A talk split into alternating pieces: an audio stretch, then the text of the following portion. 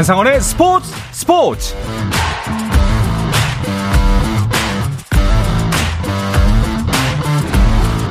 스포츠가 있는 저녁 어떠신가요? 아나운서 한상원입니다. 오늘 하루 이슈들을 살펴보는 스포츠 타임라인으로 출발합니다.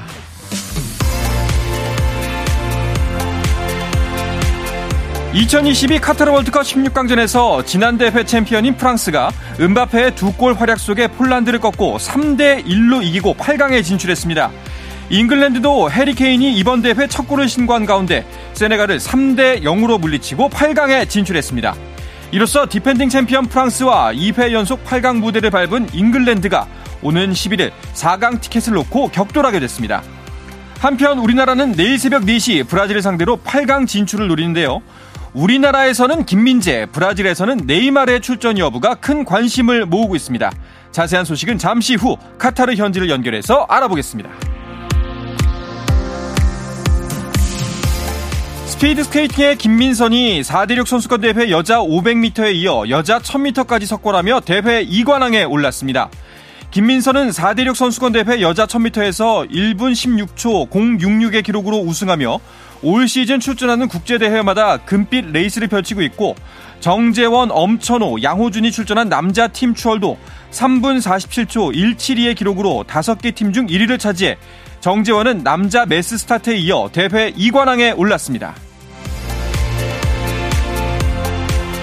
골프 황제 타이거 우즈가 주최하는 미국 프로골프 투어 히어로 월드 챌린지에서 임성재가 최종 합계 5언더파로 존 람과 함께 공동 8위에 올랐습니다. 임성재와 함께 출전한 김주영은 최종 합계 4언더파 공동 10위에 자리했고 노르웨이의 빅토르 호블란이 최종 합계 16언더파를 기록하며 대회 2연패에 성공했습니다. 안녕하세요. 한국 축구 대표팀의 골문을 책임졌던 골키퍼 김병지입니다. 다시 월드컵의 시간이 돌아왔습니다. 승부차기 같은 승패의 짜릿함과 극장골 같은 승리의 감동을 전합니다. KBS 1 라디오 한상은의 스포츠 스포츠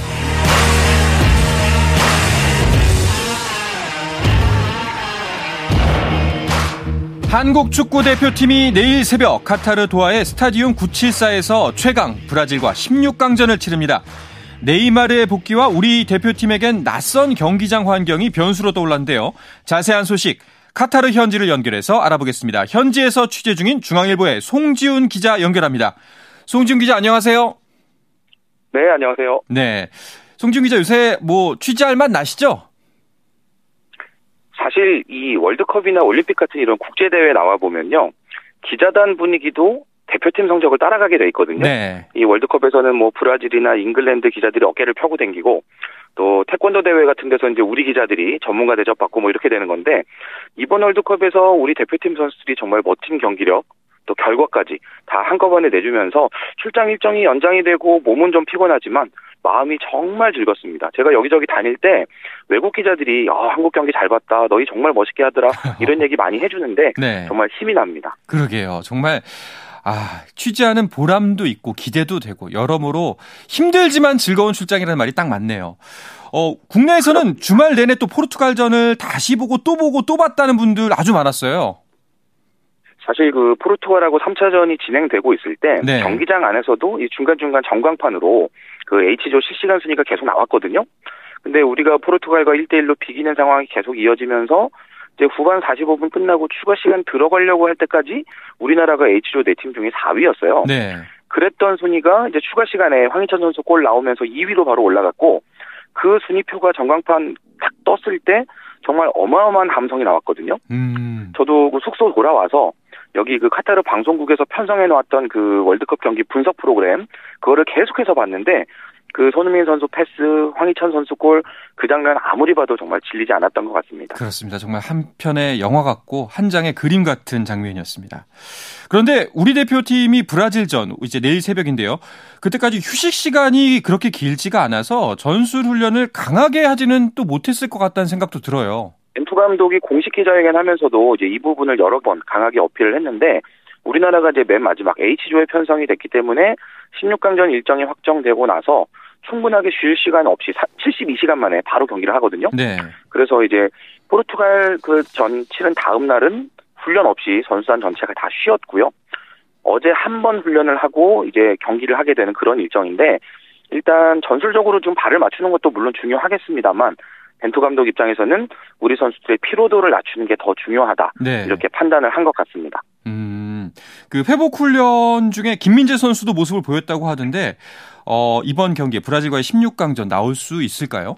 벤투 감독은 뭐 명확해요. 경기에 출전할 수 있을 정도로 몸 상태가 올라온 선수는 훈련할 때 그라운드로 바로 올려 보내고요. 네. 만약에 부상을 회복하는 게 먼저다, 상태가 안 좋다라고 판단이 되면 아예 훈련장에 데려오지 않거나 사이클만 타게 하거든요. 네. 그래서 이번 월드컵 내내 사실 기자들이 황희찬 선수나 김민재 선수 뛸 수 있는 건가 이걸 좀 판단하기가 쉬웠었는데 김민재 선수 어제 훈련 러닝 포함해서 팀 훈련에 참여를 했던 게 확인이 됐고요. 그 이야기는 이제 오늘 밤에 나올 가능성이 매우 높다라고 해석할 수 있겠습니다. 네. 그 포르투갈전 첫 번째 골의 주인공 김영권 선수도 부상을 입지 않았나 좀 걱정이 됐었는데 김영권 선수 포함해서 다른 선수들의 몸 상태는 어떤가요? 일단 제가 들은 바로는 그 몸 상태로 봤을 때 뭐 출전에 문제 있는 그런 선수는 없다라는 이야기를 들었고요. 네. 네 하지만 이제 황희찬 선수를 포르투갈전처럼 후반에 조커로 기용한다든지 이런 뭐 그런 전술적인 판단은 어차피 감독이 하는 거니까요. 그 부분에 대해서는 조금 더 지켜봐야 될 것 같습니다. 그렇군요. 혹시 공식 기자회견에서는 또 어떤 이야기들이 나왔나요? 아무래도 이 브라질이 그 지난 6월 A매치 평가전 할 때 우리한테 1대5 완패를 안겨줬던 그런 팀이기 때문에 뭔가 좀 껄끄럽다라고 느끼는 그런 애청자분들도 많이 계실 텐데 네. 벤투 감독도 이제 반년 전 그 A매치 평가전과 지금 월드컵 본선 16강전은 엄연히 다르다라는 걸 여러 번 강조를 했습니다. 뭐 특별한 동기부여가 필요 없는 그런 경기고 또 우리 선수들이 정신적으로 잘 무장돼 있다 이런 얘기를 했고요.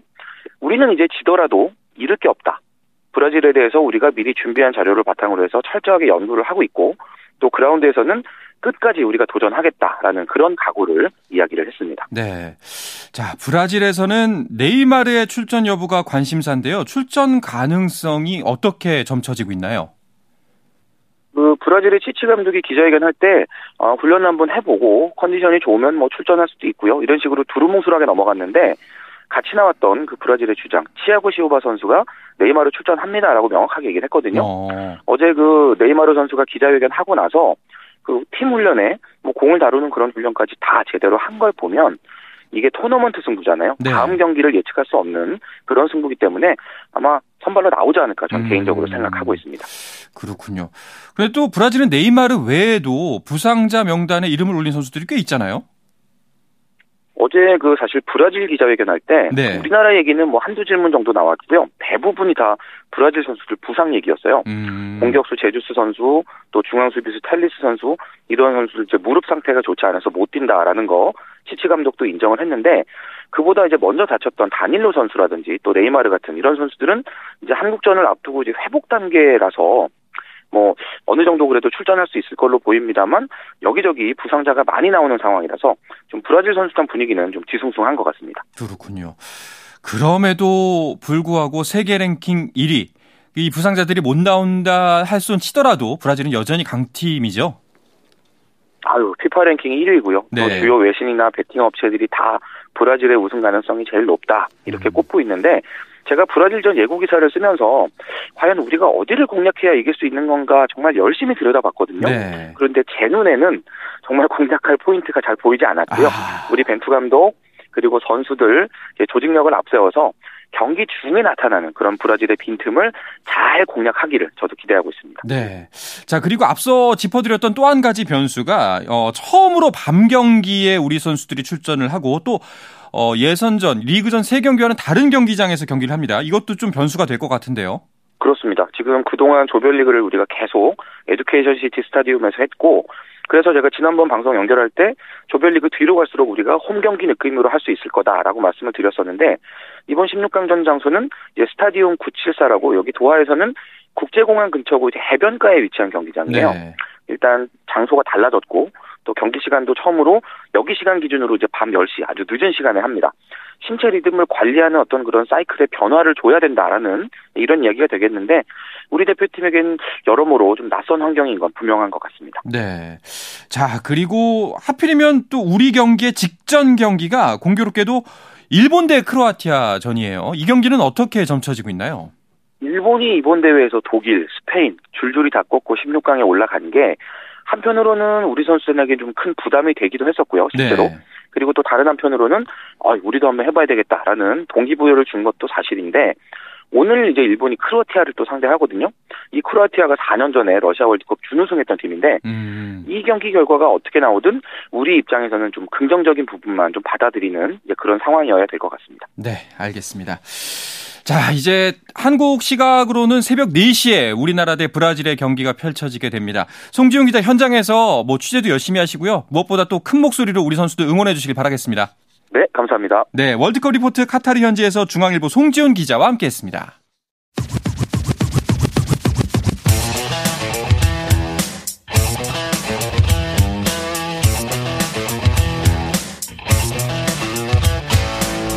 짜릿함이 살아있는 시간.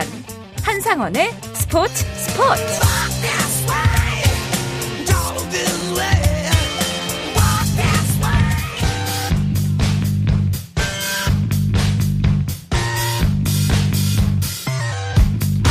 귀에 쏙쏙 박히는 야구 이야기 정세영 이혜진의 스트라이크 존으로 이어갑니다. 문화일보의 정세영 기자, 스포츠월드의 이혜진 기자와 함께하겠습니다. 두 분 어서 오십시오. 안녕하십니까. 반갑습니다.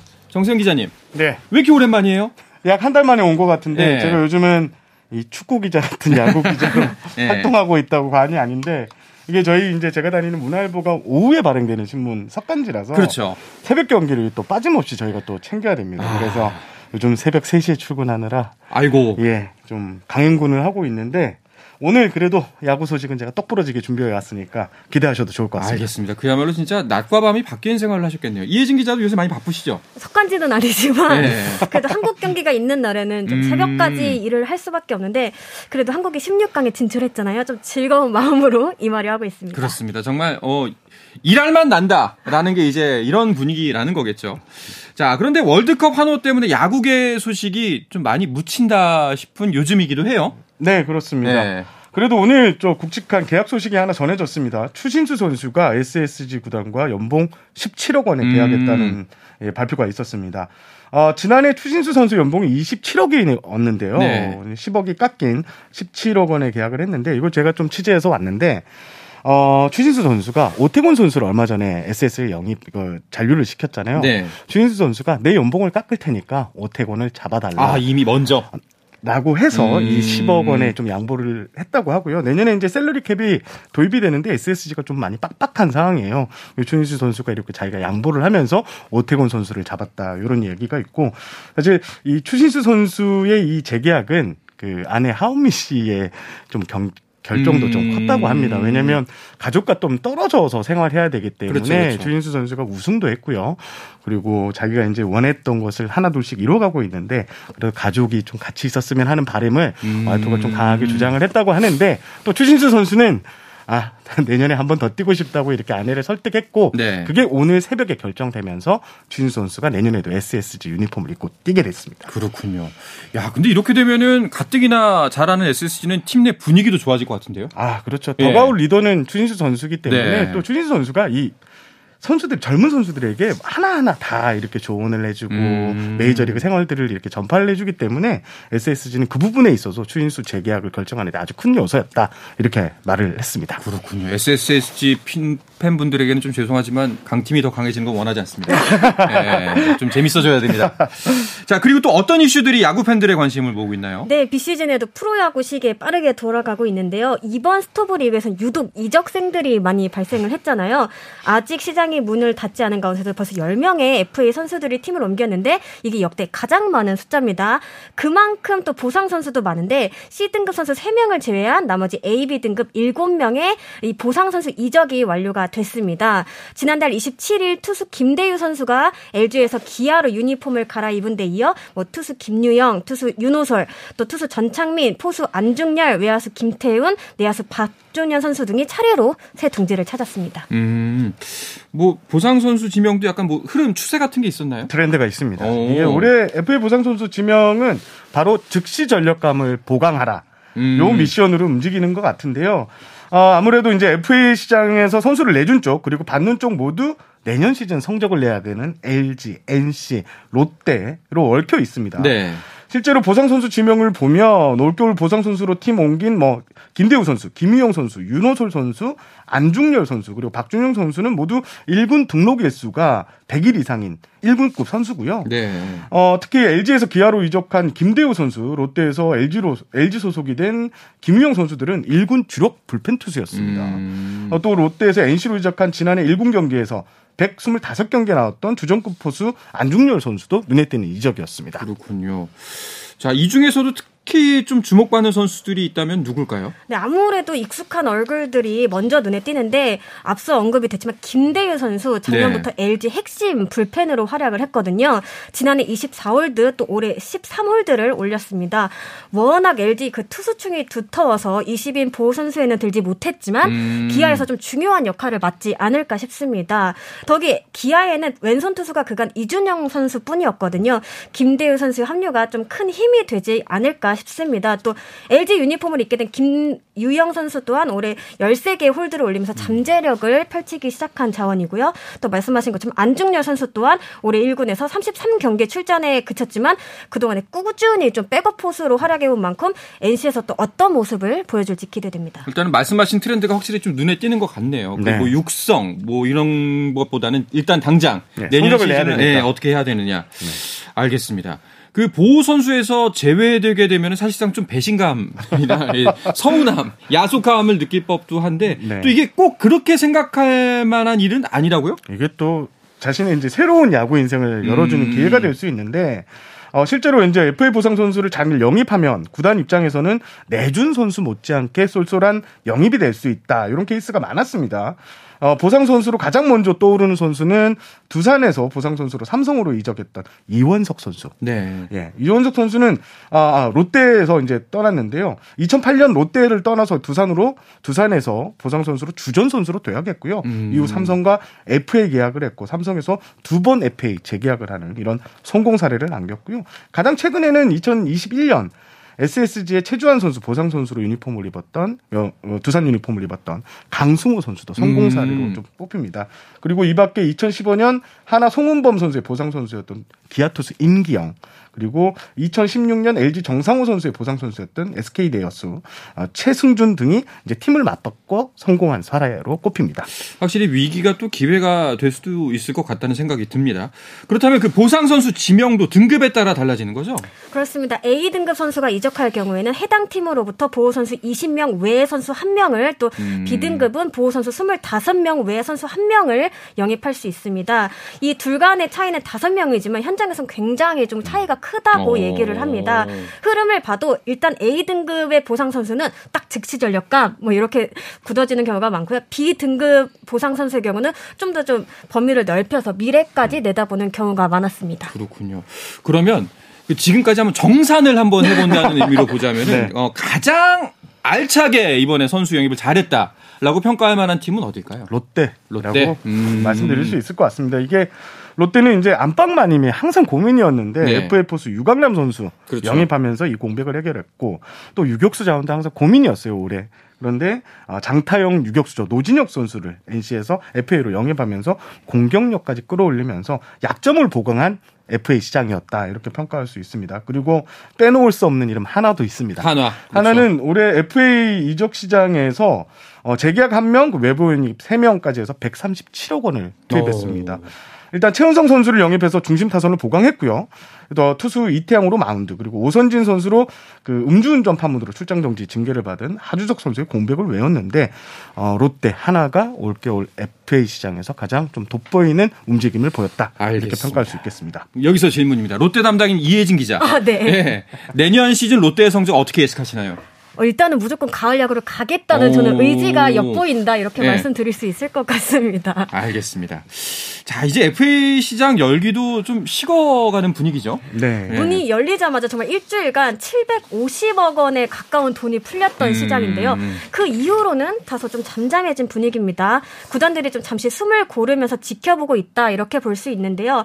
뭐 하나 같은 경우는 이미 3명의 외부 영입 한도를 꽉 채우고 문을 닫은 상태입니다. 아직 9명의 선수가 남아 있는데요. 이 가운데 유일한 A 등급은 투수 한현희 선수입니다. 네. 뭐 선발 부패 모두 가능하고 나이도 만 29세로 어리지만 좀 최근 성적이 좋지 않다는 점 그리고 보상 선수가 발생한다는 점에서 구단들이 보다 좀 신중하게 따져보고 있습니다. 아, 눈치 게임이 이어질 것 같네요. 일단 B등급 선수로 표- 지금 분류가 된 정찬원 투수, 정찬원, 이재학 그리고 외야수 권희동 선수는 네. 최근에 좀 sign and trade가 좀 얘기가 나오고 있어요. 음. sign and trade를 하게 되면 보상 선수를 내주지 않고 네. 이 선수의 연봉만 책임을 지면 되기 때문에 이 선수들은 sign and trade 가능성도 요즘 제기되고 있습니다. 음, 확실히 아직까지 완전히 꽉 문이 닫히지 않고 좀 더 지켜봐야 될 것 같습니다. 네. 그리고 외국인 선수들의 계약 소식도 이어지고 있네요. 이례적인 게 SSG 올해 한국 시리즈 우승팀이죠. 네. 일선발로 활약했던 폰트 선수 그리고 후반기 합류해서 구세주로 불렸던 모리만도 투수 그리고 메이저리그 출신 타자 라가레스와 모두 재계약하지 않기로 했습니다. 이게 폰트 선수는 메이저리그 진출 도전 예, 음. 이걸 하기 위해서 어, 재계약을 좀 거절한 걸로 알려졌고요. 모리만도 선수는 SSG가 좀 더 강한 투수를 찾겠다. 한국 시리즈에서 조금 실망스러웠다라고 해서 메카티 선수를 영입하면서 구형 투수라고 해요. 좀 한 단계 투수 외국인 투수 전력을 좀 끌어올리겠다는 방침이고요. 외국인 타자 같은 경우에는 라가레스 선수 대신 기예르모 에레디아 선수와 지금 계약이 초읽기에 들어갔는데요. 쿠바 출신 타자인데 방망이 하나는 기가 막히게 어. 친다고 합니다. 어, 반대로 이제 LG 같은 경우에는 올해 원투펀치로 활약했던 켈리, 플럿코 선수와 모두 계약을 하면서 네. 좀 눈길을 끌었고요. 지금 나머지 구단들은 올해 이제 인상적인 성적을 냈던 선수와 재계약에 총력을 기울이고 있는데 요즘 KBO 리그가요. 메이저 리그에서 성공 사례가 좀 많았습니다. 그래서 음. 한 KBO 리그에서 좀 잘 던진 투수들을 예의주시하고 있어서 선수들이 빅리그 진출을 좀 염두에 두고 있어서 구단들이 고민이 좀 많아지고 있다고 합니다. 그렇군요. 롯데 같은 경우에는 렉스 선수 그리고 반즈 선수 다 재계약 성공했다고 이야기 들려오던데요. 네, 맞습니다. 가장 먼저 좀 외인 구성을 완료한 팀이라고 볼 음. 수 있는데 그만큼 이제 좀 렉스 선수나 뭐 아니면 나 이렇게 후에 들어온 선수들이 그만큼 활약을 좀 잘했다 이렇게 평가를 받고 있다고 보여집니다. 일단 스트레일리 선수는 데려올 때 이미 내년 시즌 계약을 좀 해놓고 들어왔다는 얘기가 어. 있었고 실제 계약을 완료돼서 스트레일리, 반즈, 잭 렉스. 확실히 롯데가 FA 시장에서도 활약을 했지만 외국인 선수도 안정적으로 가장 전력 구성이 지금 된 상황이거든요. 롯데 기대해봐도 좋을 것 같습니다. 절치부심이라는 단어가 떠오릅니다. 그런데 어, 키움 같은 경우에는 올해 진짜 맹활약했던 푸이그와 재계약 포기했죠. 네, 지난 네. 2일 이 푸이그 선수와 재학, 재계약하지 않기로 키움이 공식 발표를 했습니다. 음. 사실 키움은 올 시즌 푸이그 선수가 보여준 활약이 좀 인상적이었던 만큼 당초 재계약 쪽에 무게를 두고 있었는데요. 실제 보류 선, 선수 명단에도 포함을 시켰던 것으로 알려졌습니다. 하지만 과거 불법 이 스포츠 베팅 업체와 관련해 위증 문제가 불거지는 등 악재가 이어졌는데요. 앞서 푸이그 측은 거짓 진술을 한 것에 대해 벌금을 내는 쪽으로 합의를 했지만 최근에 이를 깨고 무죄를 주장하고 있습니다. 키움은 사건이 알려진 직후에 미국으로 가서 이 세부 사항들을 확인했는데 여러 상황을 좀 고려했을 때 단기간 내에 사건이 마무리되기 좀 어렵다고 결론을 내렸습니다. 이게 실제 구속될 수도 있는 중대 사안이라면서요. 그렇습니다. 네. 하지만 이제 범, 이 법무부에서 이제 벌금 정도에서 합의가 되는 음. 줄 알았는데 갑자기 푸이그 선수가 입장을 바꾸면서 무죄를 주장하고 나서면서 이게 어. 지금 단시일 내에 해결될 수 있는 문제가 아니라고 해요. 최대는 짧게는 뭐 1년, 길게는 몇 년이 갈수 어. 있는 문제라고 생각하기 때문에 키움에서는 푸이그 선수와 아쉽지만 이 결별을 선언을 했습니다. 그럼 만에 하나 중간에라도 갑자기 그 좀 빠르게 무죄가 받아들여지면 다시 돌아올 가능성이 있는 어, 건가요? 그럴 가능성도 충분히 어. 있습니다. 푸이그 선수에 대한 보유권은 키움이 가지고 있긴 한데요. 어, 당초 좀 보험 차원에서 좀 가지고 있으려고 했으나 좀 이 선수 측이 KBO 리그 복귀를 원할 경우에는 좀 대승적 차원으로 풀어주기로 했다고 합니다. 다만 이제 말씀하신 것처럼 이 모든 것은 사법적인 이슈들이 좀 빠르게 해결된다는 가정이 좀 필요할 것 같습니다. 그렇습니다. 참, 뭐 국내 선수들이 이런 좀 속썩이는 일은 있었어도 해외 선수가 이런 일로 속썩이는 건 참 또 예, 신기한 일인 것 같습니다. 자, 그리고 이제 야구는 이 계절이 시상식의 계절인데 그 가장 하이라이트라고 할 수 있는 골든글러브 시상식이 곧 열리죠. 그렇습니다. 골든글로브 시상식은 이제 한 해 야구 시상식의 마지막인데요. 9일 날 코엑스에서 열리는데 일단 가장 큰 관심은 이대호 선수일 것 음. 같아요. 역대 최고령 골든글로브 수상이 유력한 상황이고 여기에 올해 5강한 타격 5관왕에 올랐던 이정우 선수가 2018년부터 올해까지 5년 연속 수상.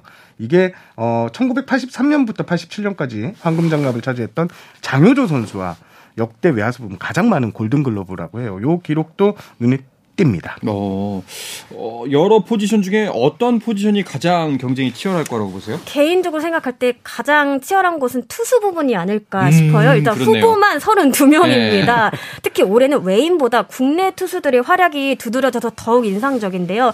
뭐 LG KC 켈리 선수가 다승하게 오긴 했지만 이 10승 이상 올린 19명의 선수 중에 국내 투수가 12명이나 됩니다. 특히 이 SSG 김광현 선수 또 키움 안우진 선수가 가장 돋보이는데요.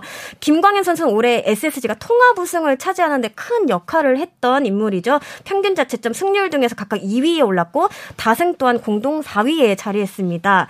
안우진 선수 역시 막강한데요.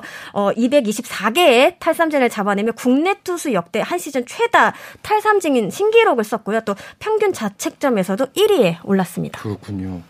아까 말씀하셨다시피 이대호 선수가 어, 역대 뭐 은퇴 시즌 최초 수상을 할수 있을지 지명타자 부분에 어, 후보에 올랐다고 했는데요. 또 이제 야구 선수들에게 겨울이 비수기인 만큼 또 그 밀어놨던 결혼을 하는 시즌이기도 하잖아요. 아마 이제 가장 눈길을 끄는 결혼식 스타는 그 LG 마무리 투수 고우석 그쵸. 선수가 예. 아닐까 합니다. 예. 고우석 선수는 이정범 LG 코치의 딸이자 키움의 이정우 선수의 동생인 음, 이가은 씨와 아, 매년 이거. 예. 1월 6일 결혼식을 올리게 되는데요. 어, 이정우 선수 오늘 그 얘기를 만나서 인터뷰가 있어서 약간 들었는데, 예, 둘이 잘 살길 바라고, 결혼을 해서도, 뭐 당연한 얘기네. 어, 고우석 선수가 이종우 선수를 형이라고 형님이라고 불러야 되는데 그런 네. 거 하지 않기로 친구처럼 지, 지내기로 했고 그거는 가족 본인들의 의지가 중요한 게 아니라 집안 어른들의 의지가 어른들이 허락을 했다고 아, 그래요? 합니다. 예, 네. 최초로 전해드린 이야기인데 어, 그런 재밌는 스토리가 있고요. 또 이 밖에 이제 키움의 이영준, 하나의 주연상과 김범수, KT의 황재균 선수도 어, 올겨울 품절남이 음. 되는데 결혼식 소식 계속 이어질 것 같습니다. 그렇군요. 또 골든글러브까지 마치고 나면은 두 분도 이제 좀 한숨 쉬어가야 되는데 지금 여전 뭐 축구 때문에 영 쉬지 네. 못하고 계시죠? 저는 지금 열 몇 시간째 지금 잠을 못 자고 있습니다. 어떠세요? 그래도 이제 음. 벤투 감독이 말씀하셨잖아요. 예. 우리는 잃을 게 없다. 그렇죠. 우리도 이런 마음으로 더 이상 잃을 게 없다라는 마음으로 선수들을 응원하겠습니다. 그렇습니다. 뭐 두 분께서는 좀 고생하시겠지만 그래도 더 진출을 했으면 좋겠습니다. 자, 대한민국 축구 대표팀의 선전을 기원하면서 월요일에 야구 이야기 스트라이크 존은 마치도록 하겠습니다. 문화일보의 정세영 기자, 스포츠월드의 이혜진 기자와 함께했습니다. 두 분 고맙습니다. 감사합니다. 네, 저는 내일도 저녁 8시 30분에 뵙겠습니다. 한상원의 스포츠 스포츠.